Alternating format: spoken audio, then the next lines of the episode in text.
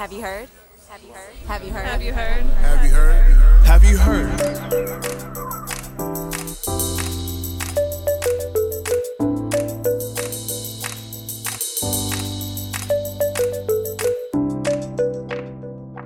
Welcome to Have You Heard? I'm Jennifer Berkshire. My co host Jack Schneider is off doing whatever academics do during the summer months. And that means that I'm free to explore some of my very favorite topics. Don't say I didn't warn you. Now, a couple of months ago, there was an essay in The Atlantic by hedge funder Nick Hanauer about what he defined as educationism, the belief embraced with great fervor among the billionaire class that poverty and rising inequality in this country are caused by the failures of our public schools. Fix the schools, and voila, we get our middle class back. Hanauer told his brethren that he was giving up on educationism and they should too. And that if they really wanted to do something about low wages, they should do something about, well, low wages. It was a great essay. You should read it if you haven't already. And yet I came away wanting more. I wanted an explanation of the thinking and the theories behind educationism. And since this is my podcast, at least for now, that is our topic today. I reached out to one of my very favorite economists. His name is Marshall Steinbaum. You may know him from Twitter, where he does daily battle against lazy economic thinking. Marshall is very focused these days on one measurable impact of educationism the huge amount of debt that students have amassed in hopes of landing a job. As economists would say, these students are investing in their human capital, and that's where we're starting today. Marshall, please begin. Sure. So, human capital theory uh, is an economic theory about who gets what in life in general and specifically in the labor market. Uh, it developed through the work of a couple of prominent labor economists in the uh, late 50s and early 60s, Jacob Mincer and Gary Becker. And they basically uh, proposed their theory that uh, people are paid in the labor market according to the value of the capital they possess. So economics had a long history of dividing capital from labor, and uh, the idea that capital earns its return based on its productivity uh, in the economy was a long-standing theory before that, and the innovation of Mincer and especially Becker in articulating the theory of human capital is that uh, what uh, ideas, what skills uh, human laborers, people bring into the labor market um, can be analyzed by economists in exactly the same way that productive capital can be analyzed. So I know what you're thinking. Is Marshall talking about the Jacob Mincer, as in the Mincer regression?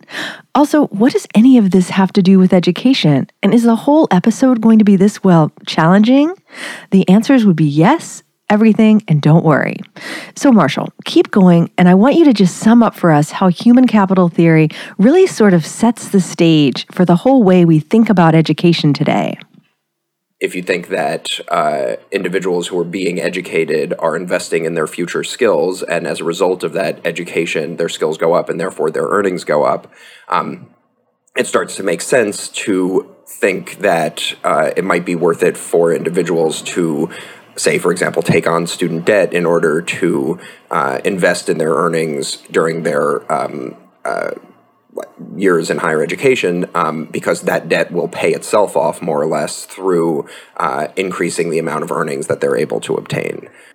Now, you probably remember a few years back when the value added movement swept the land. Teachers were going to be held accountable for student test score growth. If the scores went up, that's how we would know the teachers were good. President Obama and his Secretary of Education, Arne Duncan, were huge fans of this approach.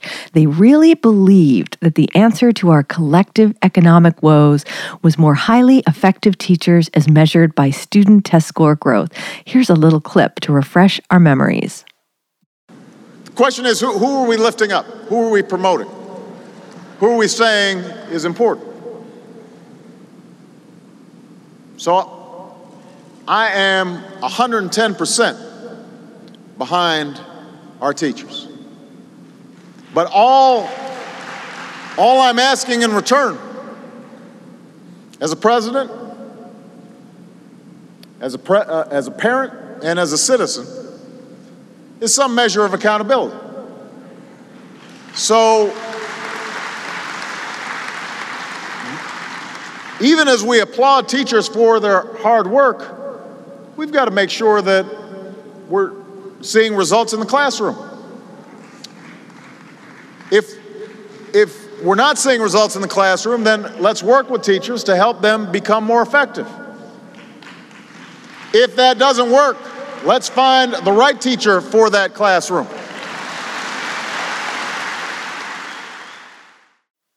Now, Obama and Duncan, to my knowledge, never talked about human capital theory.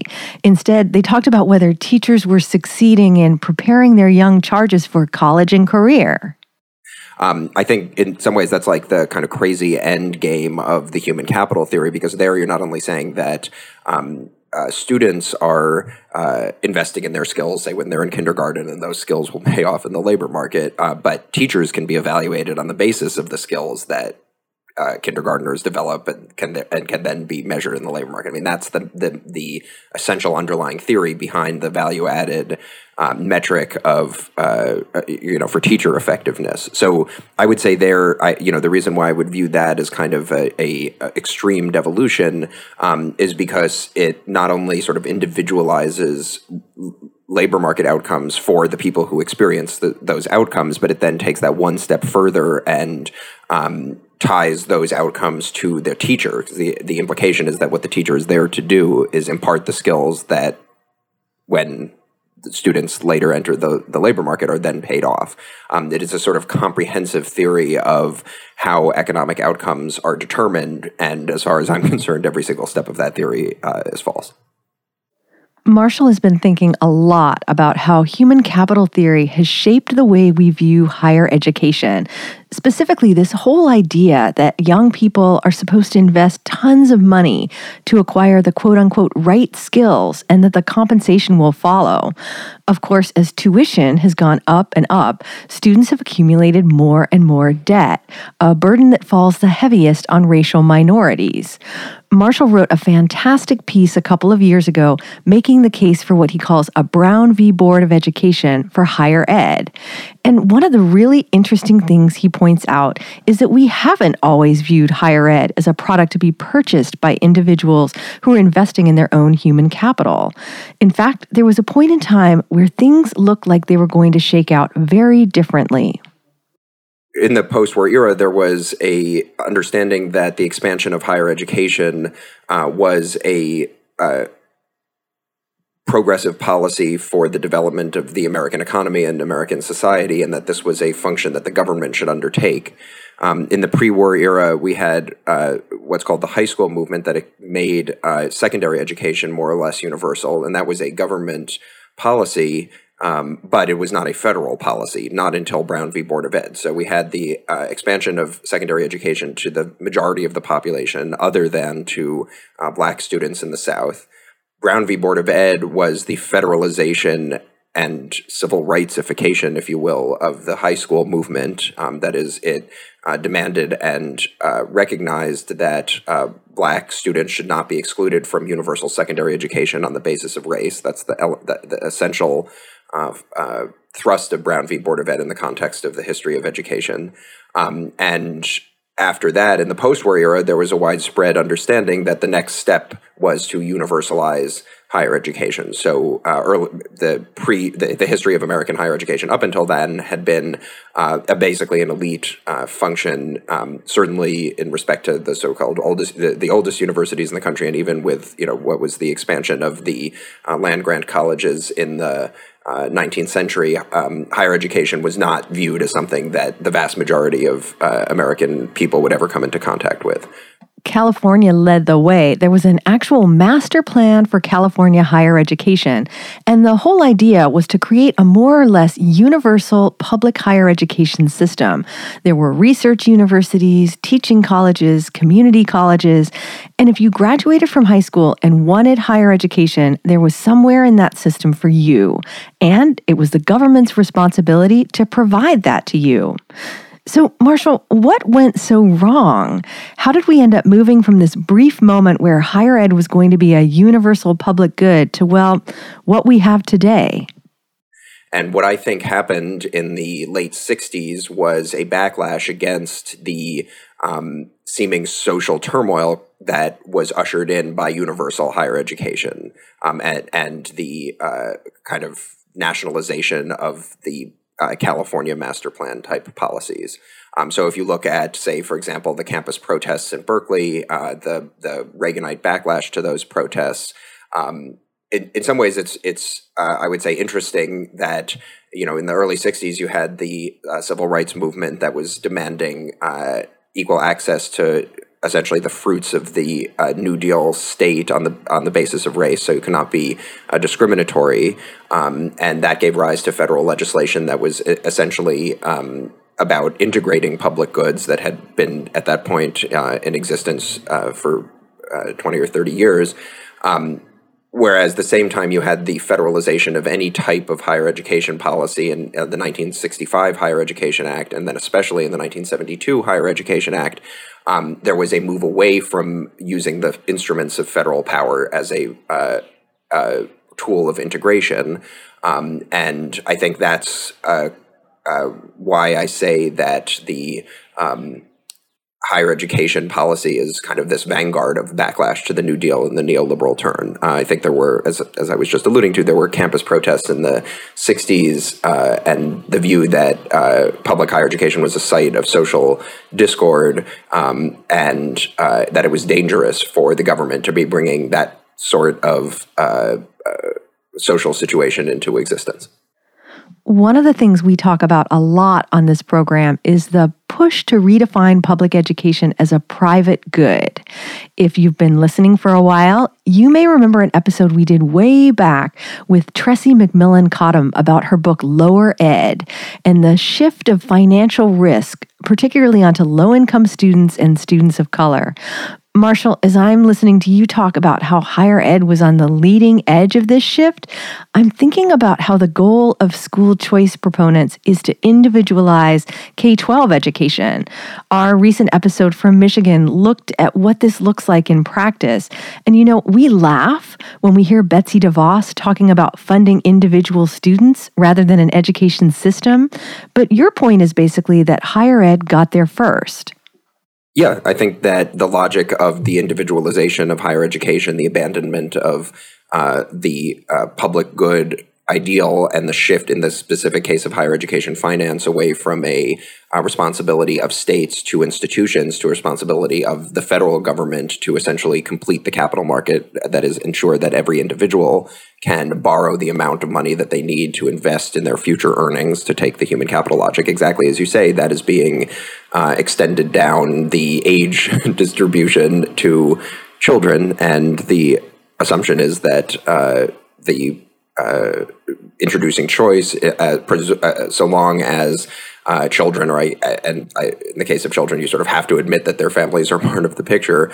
Um, can make as long as they can make the choices among alternatives, then it doesn't really matter what those choices are. I think Tressie has a great quote, something like. Um, there's uh, an abundance of choice, but no real options. And I think that really captures the uh, race to the bottom type of uh, dynamic that you get in in Michigan.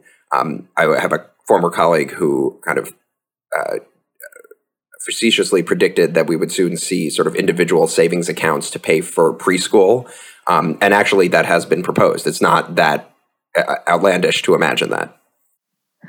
Okay, just to sum up what we've covered so far, for a brief moment, it looked like public higher education was going to look like our high school system universal and publicly funded. But instead, the feds go in a very different direction and they fund individual students that shift away from public goods wasn't just happening in higher education. We got suburbanization to avoid school integration, and we got subsidized home loans to all white neighborhoods. And of course, we got an ideology of economic individualism that would shape pretty much the whole approach to policymaking from here on out. So, Marshall, one of the things I look forward to about being without my co host during the summer months is that one, I get to play the part of education historian, and two, I get to go down whatever intellectual rabbit hole I want with no Jack Schneider to yank me back. So, I want you to indulge me here and tell us a little about public choice theory. First, just explain what it is. Um, to, for a, a, brief introduction to this, um, public choice theory is a theory of the application of economic principles to political outcomes. Um, that sounds somewhat innocuous because, uh, of course, they're. Uh, the, the, the, unity, the unity between econo- economics and politics has long been recognized well outside uh, scholars who are uh, under the influence of uh, public choice. So when they, when public choice people say um, the application of economic principles to politics, uh, they have in mind a very very specific set of economic principles. That is um, individual uh, rationality, um, the uh, kind of inability of the state to serve any conception of the public interest. Listeners may remember the interview we did with Nancy MacLean a few years ago about her book on public choice economics, Democracy in Chains. Go back and check it out if you haven't. It's episode 22. But Marshall, I want you to walk us through what public choice theory has to do with the history that you've been telling us about, this backlash against integrating public goods origins of this theory is really in the backlash to the New Deal order. So, um, and and I would say, especially in the uh, backlash to the New Deal order, where we should understand the civil rights movement as being an extension of the New Deal order. So, um, as I was saying before, um, the Brown v. Board of Ed, and more generally, the civil rights movement that uh, emerged uh, in the early 60s, well, uh, came to fruition in the early 60s, um, was really about integrating the New Deal state that had been in existence uh, for the last, for the previous 20 or 30 years, but had been segregated. Um, there was increasing pressure to, to deny that continued segregation, to uh, not permit discrimination on the basis of race in access to the edifices of the public state that the New Deal created, including uh, the education system. Um, and that was a social movement that gave rise to political outcomes, integration, civil, the Civil Rights Act, and uh, lots of Supreme Court uh, decisions that that favored uh, the uh, aims of the civil rights movement, um, and all of that historical, political, economic process was interpreted by public choice scholars as the capture of um, the state and its power in service to special interests. By this point, you may be feeling a little bit, well, theoried out I get that. But I want you to understand just a little more about why this particular topic obsesses me like it does. If you follow the debate over education reform, you know that teachers' unions and parents of color are basically represented as being on opposite sides of a struggle for resources and power. Think about that epic battle that played out in New York City in 1968 when the teachers' union shut down schools that the community wanted more control over. That divide still colors pretty much every conversation we have about unions and race and public education. But here's the thing that economic theory that Marshall was just talking about, that underpins so much of the push to privatize public institutions. It sees urban constituents and teachers' unions as being on the same resource consuming special interest side. Marshall, this is the real reason I brought you on the show, just to ask you if I'm right about this. Yeah, I think that's such a crucial point um, because the if you think of like the ed reform type of uh, uh, discourse, you know, it's they they they used to their advantage the idea that teachers unions and labor power on the part of educators or uh, on the part of anybody involved in um, providing education is at odds with the interests of um, the most uh, uh, victimized uh, constituency of the pub- of public education, um, and so they can treat their own crusades against teachers unions as empowering um, otherwise uh, subjugated uh, black school children, for example. Um, whereas, as you say, I think the much more accurate take is that they they they um, view both of those as special interests ho- hostile to the public interest, and the public interest is represented by white taxpayers. Okay, so you've learned about human capital theory and public choice theory, about why our approach to higher education involves funding individual students. Now we're going to pivot to a subject Marshall is particularly passionate about these days free college. He argues that free college is a civil rights agenda item, just as Brown v. Board recognized that exclusion from public K 12 education meant exclusion from economic life. You can make a similar case today about higher education for various reasons, it has become essentially impossible to get a job unless you have some form of higher education, some form of credential. Um, we're pushing people to get more and more higher education. This is the most flagrant sense in which, uh, say, the Obama administration uh, believed the um, skills gap narrative that it followed this theory, this human capital theory, and so their prescription for wage stagnation was uh, the expansion of higher education, increasing attainment for people who already had some higher education, just more, more, more effectively. Um, and that had the effect of uh, barring the labor market to anybody without that uh, access to higher education, other than if you want essentially a minimum wage job. Brown v. Board is relevant here too because higher education is intensely segregated. For example, students of color are far more likely to end up at for profit institutions, but that's just one piece of a segregated system. Even traditional nonprofit universities and even nonprofit public university systems are enormously segregated. Um, and if we're going to decide, as I think we have already decided, uh, that higher education um, has been uh, uh, universalized as a credential necessary to obtain, um, then we can no longer continue to dole out that credential on the basis of race as we currently are. Um, so that is why I think that uh, uh, free public, uh, free and equal, high quality public uh, undergraduate education needs to be understood as a public good and needs to be universalized and specifically needs to be desegregated. So, Marshall, there are lots of free college proposals floating around out there. Is there anything that really gets at what you've been talking about? If you look at what's actually proposed in them, it is more or less a uh, replacement of uh, lost state funding for institutions, for state public university systems with federal funding um, or partnerships. I think is is how they all work.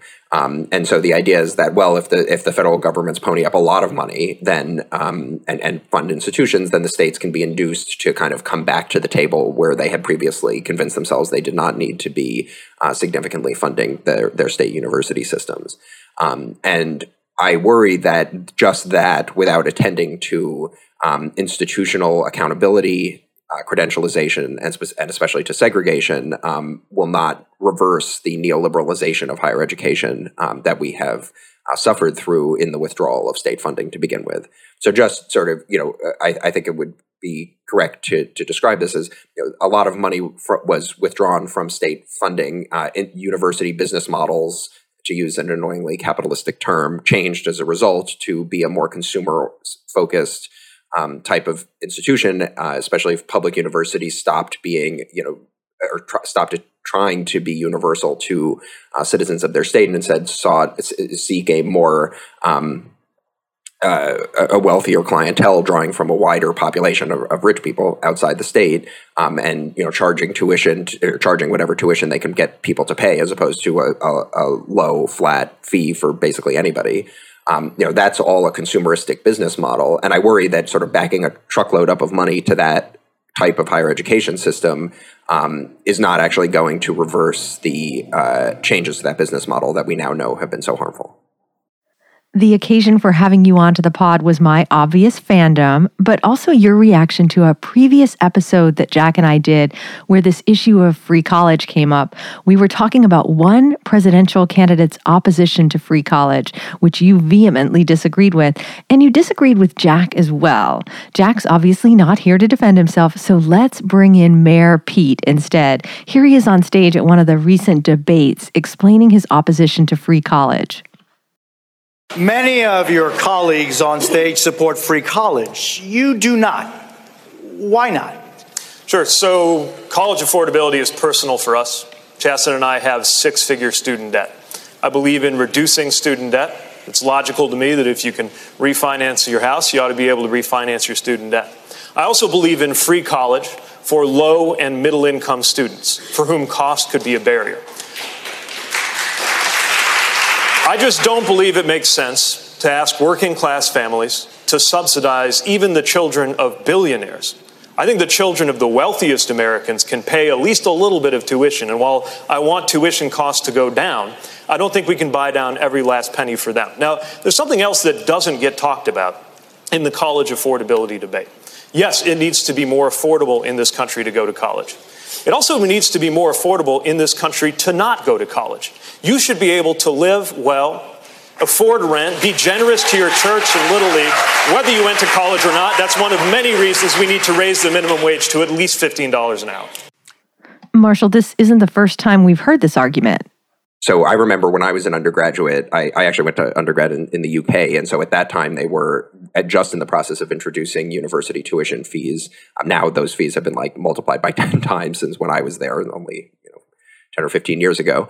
Um, but there, that that argument that you know what for for 50 years or however long public higher you know nationalized public higher education has existed in the UK, um, it has been a system in which uh, the poor have subsidized the rich, um, and that was uh, based on the idea that the people who have higher education are the people who went to Oxford and Cambridge in the old days, you know, the aristocracy or the, the professional class.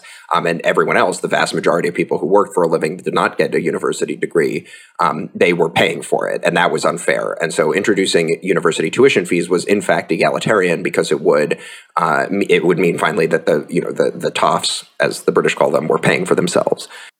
No, you were only 19 or 20 when you found that argument compelling. But what do people like Pete Buttigieg, who are making that same case today, get wrong? What are they missing? The reason why it's flawed is because the conception of who gets a university education is just very different than that in a credentialized labor market.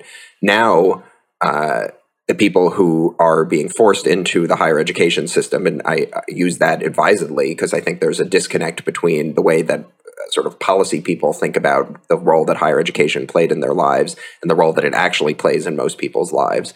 Um, people who have people go into this the system of higher education um, because they're uh, basically other options are closed off. They can't get a job through any other means, um, and so they are left with in this uh, uh, privatized higher education financed system with student debt um, that they carry with them through the rest of their lives. And it was the policy wonks who said, "Oh no, that's that debt is fine because." Uh, you're going to get, as a result of having done this, you're going to get a wage increase, and that wage increase is going to make your the, the, student debt you're carrying easy to pay off. Um, and the policy wonks were just wrong about that. So we forced everybody into this pipeline, caused them to take on debt, um, and then they come out of it and are aggrieved that they didn't get what they were promised out of the system. Um, and then the, the same policy wonks are coming along and saying, no, if you have this, then then you're privileged you don't deserve our sympathy. Um, think of all of the benighted people who didn't have this uh, wonderful blessing in their lives of higher education. Um, why would we want them to pay for you uh, to have ha- to have had that either prospectively in the form of free college or retrospectively in the form of student debt cancellation? Um, and you know, to hear that chain of arguments coming from people who've been wrong every step of the way in interpreting the role that higher education plays um, is, I think, uh, uh, really galling. Um, it's especially galling to me right now because you know these presidential candidates have proposed mass student debt cancellation. Marshall, I'm hoping that this conversation inspires people to read your great piece in the Boston Review, A Brown v. Board for Higher Ed.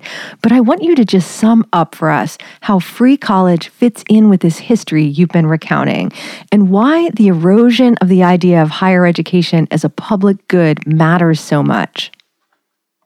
Our labor market is discriminatory.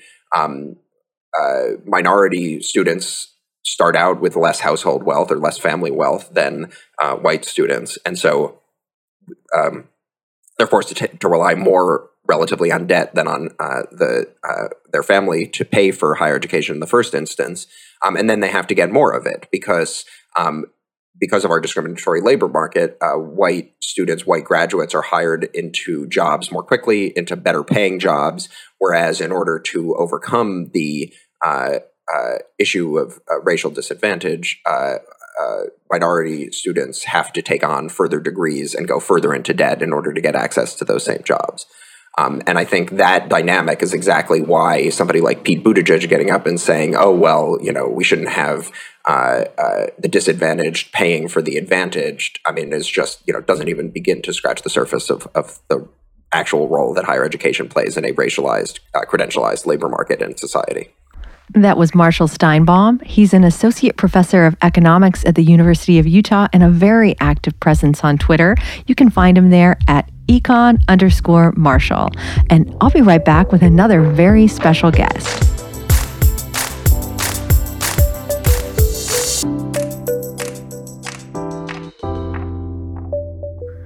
So while Jack is off on his very lengthy academic break, I'm under strict orders not to contact him unless it's a podcasting emergency. But here's the thing we got a response to our last episode that I think merits luring him out of summer retirement. If you remember, we had the winner of our very first graduate student research contest on, and she told us about what happens when charter schools started with progressive missions run into the buzzsaw of market based education reform. Well, Chalkbeat reporter Matt Barnum listened to the episode and he took issue with what he saw as the conflation of, quote, market based with, quote, test based accountability fighting words. As he pointed out, there are lots of folks out there who wave the market flag. Think of Betsy DeVos, for example, who are not fans of closing schools on the basis of test scores. It's a key distinction these days, and I've roused Jack from his poolside cabana to help us tease it out in the weeds. If you'd like to join us there, all you have to do is go to patreon.com and become a monthly subscriber. You'll get access to our subscriber only content, like In the Weeds, as well as some reading lists. And you get the satisfaction of knowing that you're helping keep this podcast going. So I hope you'll consider becoming a Patreon subscriber. And we will be back in a few weeks with more high quality content, or at least I'll be back.